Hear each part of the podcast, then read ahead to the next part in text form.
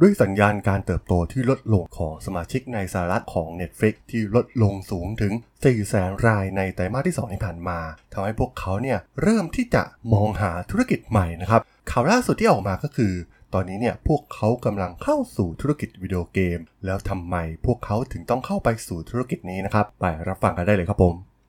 You are listening to Geek Forever podcast. Open your world with technology.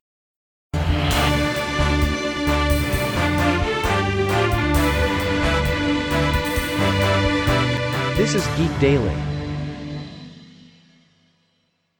สวัสดีครับ ผมดนทราดนจากดนบล็อกนะครับ และนี่คือรายการ Geek Daily นะครับ รายการที่มันอัปเดตข่าวสารวงการธุรกิจเทคโนโลยีและวิทยาศาสตร์ใหม่ๆ ที่น่าสนใจสำหรับใน EP นี้ก็มาว่ากันถึงเรื่องราวของบริษัทสตรีมมิ่งชื่อดังที่หลายคนน่าจะรู้จักกันดี นั่นก็คือ Netflix นั่นเองนะครับ ที่ตอนนี้เนี่ยกำลังจะเข้าสู่ธุรกิจใหม่นะครับนั่นก็คือธุรกิจวิดีโอเกม ซึ่งต้องบอกว่ามันเป็นครั้งแรกนะครับที่ผู้บริหารของ Netflix เนี่ยพูดถึงการที่จะกระโจนเข้าไปในธุรกิจนี้ แน่นอนนะครับว่ามันมีเหตุผล สาเหตุแรกก็คือการเข้ามาของคู่แข่งรายใหญ่นะครับนั่นก็คือ Disney Plus นั่นเองนะครับที่กำลังเข้ามาแย่งส่วนแบ่งการตลาดอย่างชัดเจนนะครับด้วยปริมาณ content ที่มีอยู่อย่างมหาศาลของ Disney Plus และที่สำคัญนะครับว่าพวกเขาเนี่ยเป็นธุรกิจ entertainment มาตั้งแต่เริ่มต้นนะครับก่อนที่จะเข้ามาลุยในตลาดสตรีมมิ่งซึ่งเป็นธุรกิจกึ่งเทคโนโลยีนะครับแต่ว่าด้วยพื้นฐานที่ค่อนข้างแข็งแกร่งนะครับ content ที่มีมากมายมหาศาลไม่ว่าจะเป็นจาก Lucasfilm เองหรือ Marvel นะครับทำให้พวกเขาเนี่ยถือว่าเป็นต่อ Netflix อย่างมากนะครับซึ่งแน่นอนนะครับว่าตัวเลขมันก็ส่งผลออกมาชัดเจนว่าจำนวนสมาชิกในสหรัฐอเมริกาและแคนาดาเนี่ย ลดลง 4 แสนรายนะครับในไตรมาสที่ 2 ที่ผ่านมา มันส่งสัญญาณว่าธุรกิจของพวกเขาเนี่ยอาจจะถึงจุดอิ่มตัว ต้องบอกว่าเป็นเรื่องที่น่าสนใจมากๆนะครับที่ Netflix เองเนี่ยเลือกวิดีโอเกม เป็นธุรกิจแรกนะครับที่ไม่เกี่ยวข้องกับวิดีโอสตรีมมิ่งตอนนี้เนี่ยรูปแบบธุรกิจของ Netflix เองเนี่ยมีอยู่ 2 รูปแบบนะครับก็คือส่วนของข้อมูลแล้วก็ส่วนของทรัพย์สินทางด้านปัญญานะครับ แนวคิดทั้งสองเนี่ยถือว่าเป็นหัวใจสำคัญของความสำเร็จของ Netflix ในฐานะบริการสตรีมมิ่งวิดีโอนะครับ ต้องบอกว่า Netflix เองเนี่ยได้เป็นหนึ่งในบริการที่เป็นการปฏิวัติการสตรีมมิ่งวิดีโอ โดยใช้ข้อมูลวิดีโอสตรีมมิ่งเนี่ยเพื่อแนะนำสิ่งที่สมาชิกควรดูแล้วก็เพื่อเป็นแนวทางนะครับในการผลิตเนื้อหาของพวกเขาซึ่งพวกเขาเองก็ได้สร้างออริจิน l ลคอนเทนต์นะครับที่เป็นทรัพย์สินทางปัญญาของพวกเขาเองนะครับ เนื่องจากว่า ตอนนี้ต้องบอกว่าบริษัทต่างๆ เนี่ยเริ่ม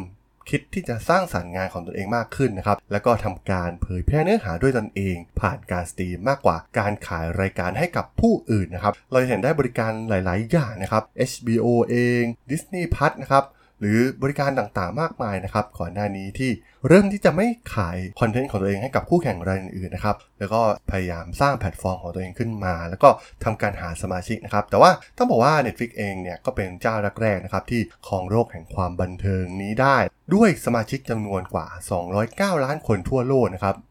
พวกเขาก็ใช้โมเดลแบบ subscription นะครับ ซึ่งคล้ายๆกับที่บริษัทสื่อหลาย ๆ แห่งกำลังดำเนินการอยู่ในตอนนี้นะครับ ถือว่าเป็นโมเดลแห่งอนาคตก็ว่าได้นะครับ โมเดล subscription ที่ตอนนี้เนี่ยทุกๆ บริการนะครับ โดยเฉพาะทางด้านสื่อนะครับ ไม่ว่าจะเป็นวิดีโอคอนเทนต์ที่เป็นเนื้อหาบทความเองนะครับ ก็กำลังก้าวมาที่จุดนี้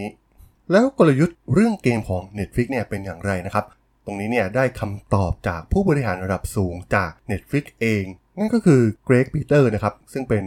ประธานเจ้าหน้าที่ฝ่ายปฏิบัติการและหัวหน้าฝ่ายผลิตภัณฑ์ของ Netflix โดย Peters เองเนี่ยก็ได้ยอมรับนะครับว่าบริษัทเนี่ย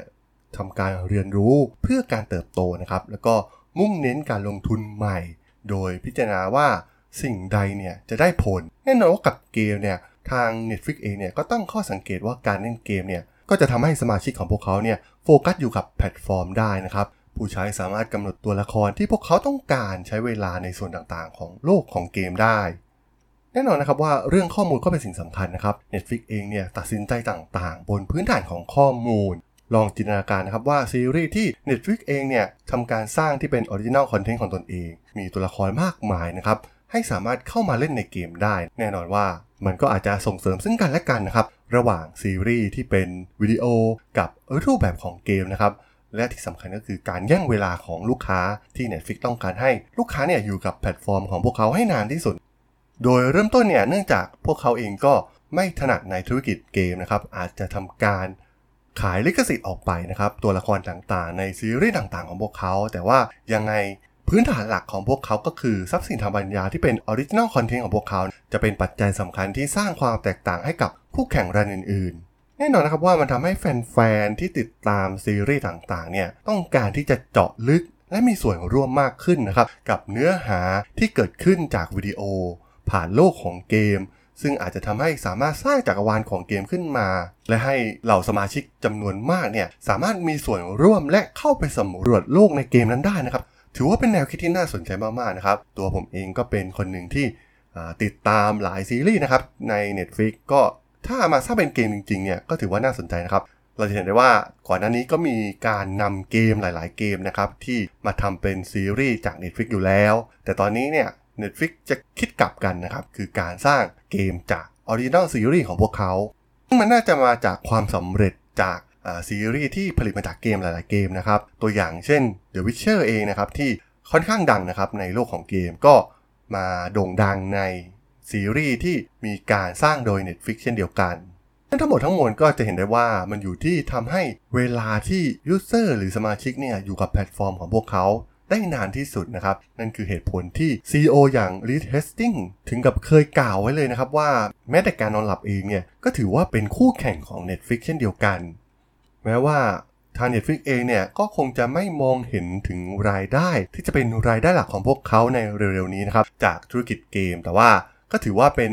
ส่วนประกอบที่สำคัญนะครับ ที่มีองค์ประกอบสนับสนุนมากมาย ให้พวกเขาสามารถสร้างเกมที่หลายคนอยากเล่นได้นะครับ ผ่านตัวละครในซีรีส์ที่ผลิตโดย Netflix นะครับออริจิน l ลคอนเทนต์ต่างๆ มากมายนะครับ หลายเรื่องนี้ก็ตัวเองก็คิดว่าน่าจะมาทำเกมก็น่าจะสนุกนะครับ ก็ต้องมาดูกันต่อไปนะครับว่าธุรกิจใหม่ของพวกเขาเนี่ย พวกเขาจะสามารถประสบความสำเร็จ ได้เหมือนกับที่พวกเขาทำในธุรกิจวิดีโอสตรีมมิ่งได้หรือไม่นั่นเองครับผม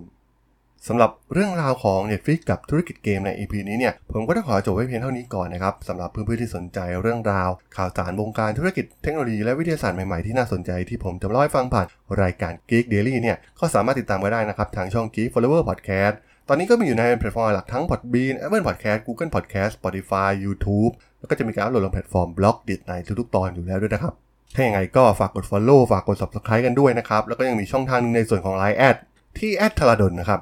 t h a r a d